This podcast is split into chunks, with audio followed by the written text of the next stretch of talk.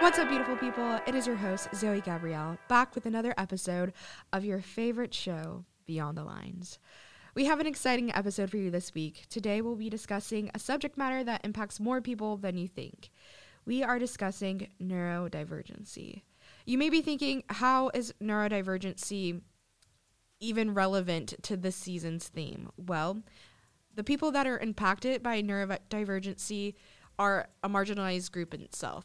They are worthy of accommodations. They are wor- worthy of sharing their experience and shedding light on the topic at hand.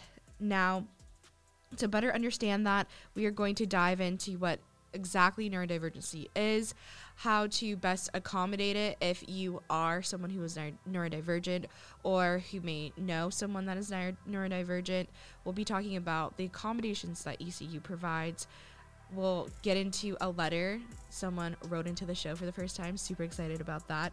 And we will be just discussing tips and tricks to help you survive as a neurodivergent person or to help you assist your fellow humans and help them get through life if you may know someone or care about someone or just can recognize someone who may be neurodivergent. Well, without further ado, let's hop into the episode. And I truly am really excited just because I feel as if this is something that is just super interesting to me. Um, the brain is super cool how it can work and how we all vary in different ways. But I'm gonna start. I'm gonna stop chatting your ear off. Well, for now at least, and we're gonna break into the episode.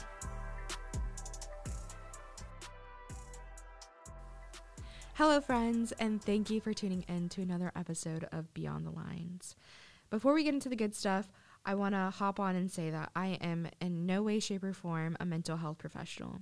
If you relate to any information related in this episode, know that I am not diagnosing you with any form of neurodivergency, but I do advocate for you going to see a mental health professional and possibly getting a diagnosis from them or just talking to a mental health professional in general if you feel as if you need one because we all need to talk to someone at some point and if it's not a friend if it's not a family member it never hurts to talk to someone that literally has trained their entire life to do it. So uh, I just want to hop on and say that um, now that we've covered that, let's get into it. Now, what is neurodivergency? Well, as published from the Cleveland Clinic, neurodivergency is a non medical term used to describe people whose brains develop or work differently. This means that an individual could have various strengths or they could have various weaknesses from people whose brains develop or work typically. That's in like quotations because truly what is typical um, but people who experience adhd dyslexia or other attention de- deficit or memory or learning processing disorders may classify themselves as neurodivergent and like i said before neurodivergent is not a medical term but it is a term that has been adopted by individuals that feel as if they may experience processing sensory memory challenges to a much more extreme degree. Now, what better way to talk about neurodivergency than to pull from real life experiences? And Mr. Oscar Wilde himself said it best life imitates art. And the man was spitting bars when he said that, actual facts. And so I would like to tell you a bit about myself, which, you know, I think I do that every episode, so I know you're probably used to it. But I would classify myself as a neurodivergent individual because I have ADHD. And admittedly, it took quite a bit of time to get to that conclusion because as a child, I displayed several symptoms of ADHD. And although I was tested multiple times, each and every time that I was tested, my parents were just told, oh, well, although she shows symptoms, we think she's borderline, or we don't think that she has it, or we don't think that she's trying, or we just think that she's lazy. And all of these things you don't want to hear as a parent, but you definitely don't want to hear as like the person experiencing it. Because, you know, it makes you feel less than. It makes you feel like, what's wrong with me? It makes you feel, well, how come I feel like I'm working 10 times as harder than my peers, but I'm still like not making the cut. So later on, we discovered that, well, when I say we, I actually mean my mom because she's actually a savant for pretty much everything, every topic known to mankind. At least that's what I say because her head's always in a book. And she told me that she had read a, sto- a study, and then I later searched that study, um, that it is harder uh, to detect ADHD or neurodivergency in women. And some women don't discover that they have ADHD or some type of neurodivergency until they are like well into adulthood.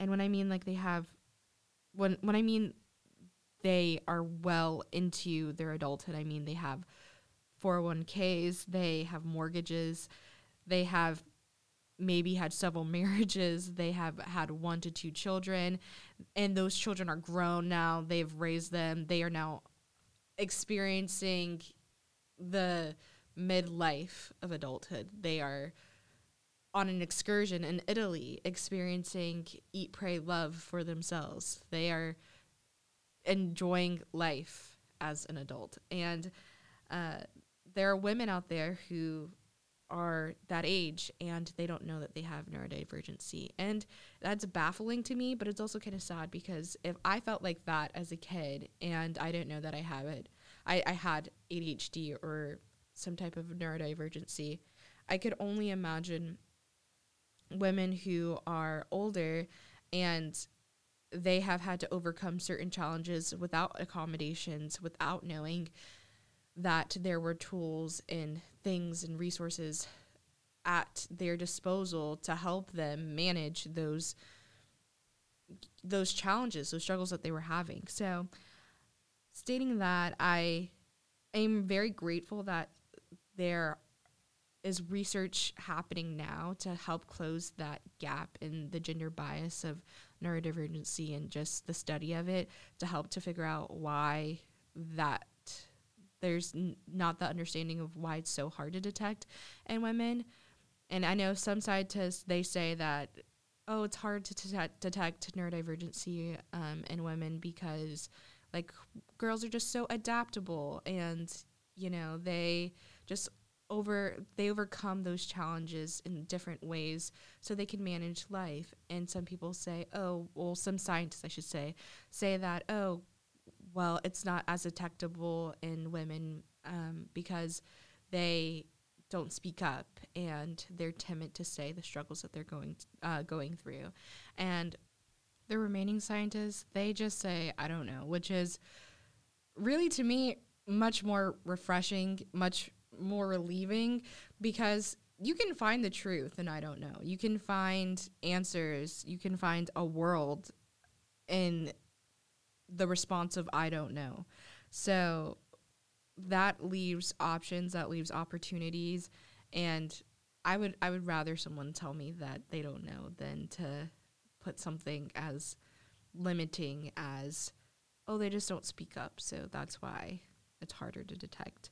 Because that's not everyone's issue but i digress. Um, i found out that i was adhd in college and it was a huge weight lifted off my shoulders the world's biggest exhale if you will because before like i said when i was a kid and i was being tested or evaluated and they were saying things like, oh, she isn't trying, I, well, am a perfectionist and it really hurt me. I felt like you were, they, they were saying something on my character, but I, I knew that I was trying and I, I felt as if there was more than something wrong with me that, you know, I was broken to a, a metaphysical point you know? Like i wasn't sure why i was put on the earth if i was just going to just struggle through life through moral lessons through school lessons just be challenged all the time. And so when i learned that i had adhd it was like, oh, thank God. I felt like I could finally take a break. I could stop being so mean to myself and stop being so hard on myself because it wasn't the fact that I just wasn't getting certain subjects. It wasn't the fact that I wasn't as good as my peers. It wasn't the fact that I was just lazy, as previous professionals would say. And it wasn't the fact that I was just messy and forgetful. You know, I had something that was definitive and that could therefore I could put on paper, you know, and say like, "Hey, I need help." So, uh, it made me fall into retrospect, and I was able to go back to little Zoe to teenage Zoe and realize that when I wanted to hang out with my friends and I was like extremely late, it wasn't because I was just not caring. It wasn't because I wasn't in control because yeah i did like to be in control i wanted to be the one that planned the events partially though not partially majority because i want to have the control and say so of when we showed up and what we were doing so i could have more of an understanding of time management i guess or just not having time anxi- anxiety because another thing is whenever you do have adhd a symptom of it or just a symptom of, neurodivergency and other diagnoses is that time can really be warped for you. You can feel as if 10 minutes is an hour, and it's not the case. So, when I was dealing with that stuff in high school or at a younger age, and I was having such a hard time with grasping the concept of time, it wasn't because I don't know, I was just not capable of sitting through things. It was because my brain is wired to perceive time differently. And I wasn't being messy or forgetful when I was leaving things out. It's because I had to see it, because I have struggled with permanent object permanence. You know, if I don't see something, if it's not right in my face, I will legit forget about it. And RIP to all of the Greek yogurts that I bought freshman year when I was trying to be on my hot girl healthy keto regime. And honestly, okay, number one, I can't say that Greek yogurt is keto because I, I can't even remember. But like I said, I would put it in my refrigerator, forget about it, and then like three weeks later, I'm like, what is that smell? why did I forget about this? Why did I buy this if I wasn't to eat it? Like all just all the mean negative things, but it's because I had ADHD and I didn't see it so I just forgot about it. So with neurodivergence neurodivergent individuals having their brain being wired differently, you should know that you have accommodations to you provided by the university as well. So if you feel as if that you are experiencing some of the ailments that I discussed and you haven't been tested or you have been tested and you have a diagnosis that says that you are neurodivergent um, or you have some type of processing or learning disorder disability take a, a walk over a stroll a gander a gander is a look right i don't know just walk about to ECU's Office of Disability Support Services because they are absolutely great. They will get you the things that you need to make sure that you are a successful student. Hey, it's Zoe from the future. As I'm editing this episode, I realized that I never answered the most important question, which is where is the Office of Disability located? Well, I have the answers for you. The Office of Disability is located at 138 Slay Hall. That is in Greenville, North Carolina, the best place to be, the home of the Pirates. And their phone number is 252 737 1016. And with stating that, we are going to take a break. And when we come back, we are going to discuss tips and tricks on how to be the best neurodivergent student we can be. And if you're not neurodivergent, we're going to discuss how to be the best friend to a neurodivergent individual and we are going to read a letter because we just got a letter. We just got a letter. We just got a letter. I wonder who it's from. Please tell me. You guys know, please, please, please. Um, yes, but we're going to go take a break, relax, sit back, get set, all that. Wow, I just have all the pop culture references today. But we're going to be back in just a moment and discuss those things. So don't touch that dial because I'll be back momentarily.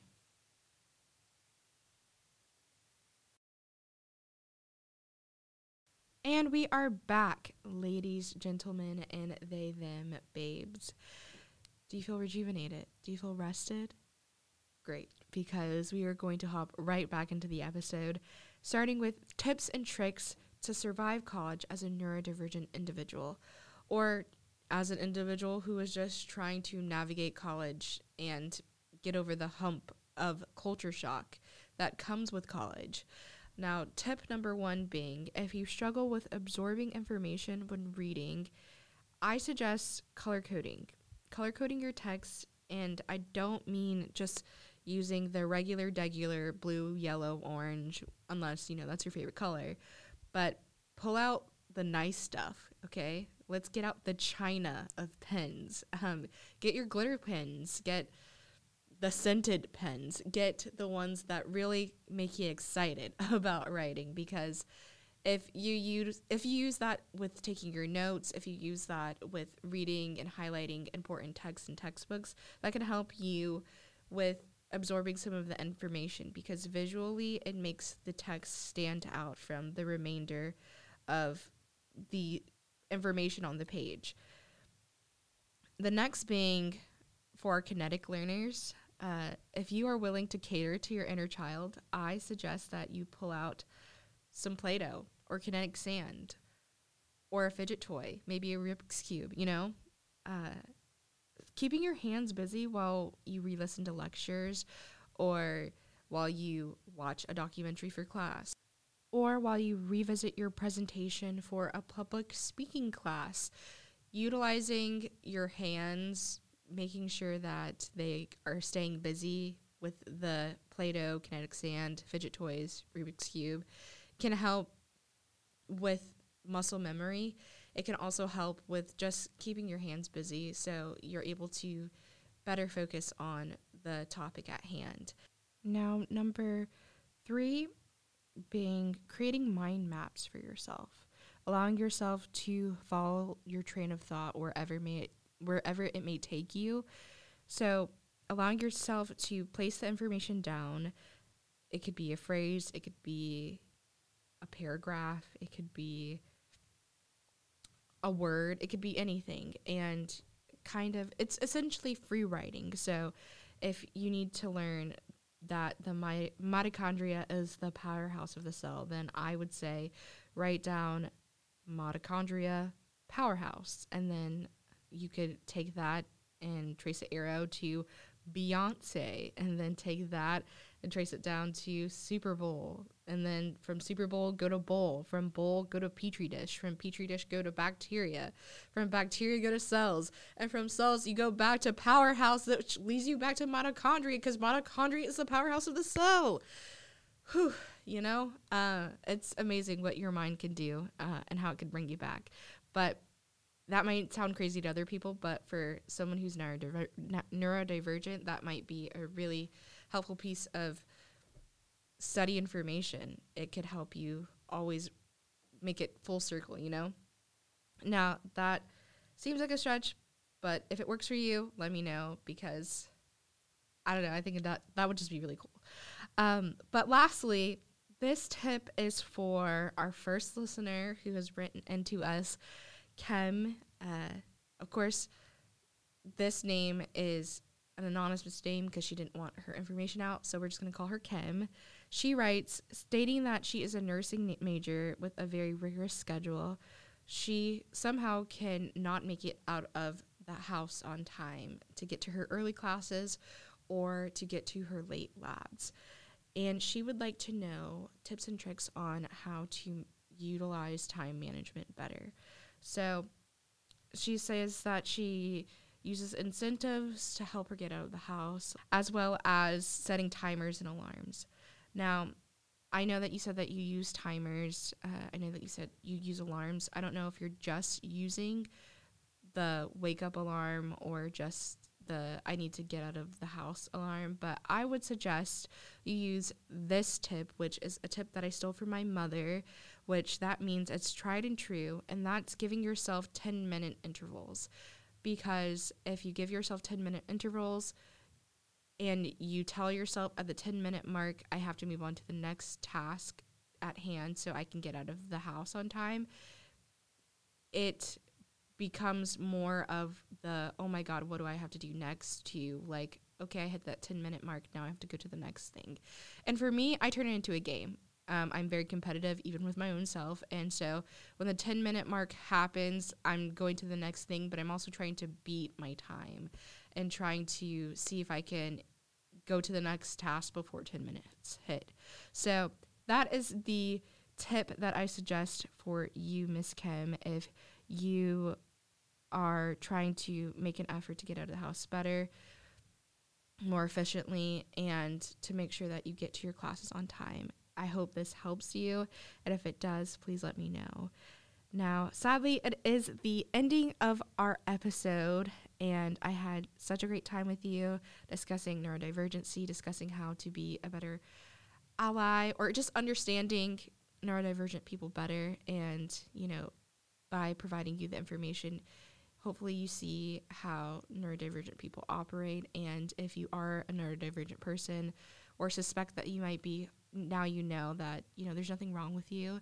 And if you have a neurodivergent loved one, now you understand that you know, they are doing their best and maybe you're able to assist them with knowing that they are doing their best and their brain just processes differently. So before I go, I do want to uh, I do want to tell you about some of our amazing October events coming up. The first event is definitely a fan favorite, that being Intramural Trivia. Intramural Sports is hosting trivia this year at Uptown Brewery. There will be two trivia nights a month, each one centered around a different trivia topic. If you want to compete or just have fun, come out and join us. A team consists of a minimum of one person or a maximum of 10. We hope to see you there. And last but certainly not least, an event to help us prepare for the most important day of the year. Can I get a drum roll, please? On October 27th, ECU will be hosting Tips and Treats in preparation of ECU's most celebrated holiday, Halloween. Stop by the main campus Student Center lawn on Thursday, October 27th from 2 p.m. to 4 p.m. to enjoy the Tips and Treats Halloween Safety Fair. Learn some helpful tips for staying safe this Halloween season and pick up some sweet treats along the way. Thank you so much for joining us for another episode of Beyond the Lines. Now, I had such a wonderful time speaking with you guys, having the opportunity to share a bit about myself and my neurodivergency, and hopefully it was helpful to you. And before I go, I just want to reiterate that I am in no way, shape, or form a mental health professional or have the capabilities or jurisdiction to deem an individual with mental health issues or a learning disability. If you have an inclination that you may need certain services like mental health services or disability services, I will link all of their necessary information within the episode's description. That means their website and their phone number, and heck, if I can even find their Instagram, I'll add that in there too. Thank you again for tuning into this week's episode of Beyond the Lines. If you would like to be on the next episode of Beyond the Lines or share your story, something that is meaningful to you, please reach out. I will leave my email in the description. And remember to like, subscribe, and give Beyond the Lines five stars on every podcasting platform possible. And with that, I bid you adieu. You know where to find me on the next episode of Beyond the Lines. I love you, and I cannot wait to talk to you.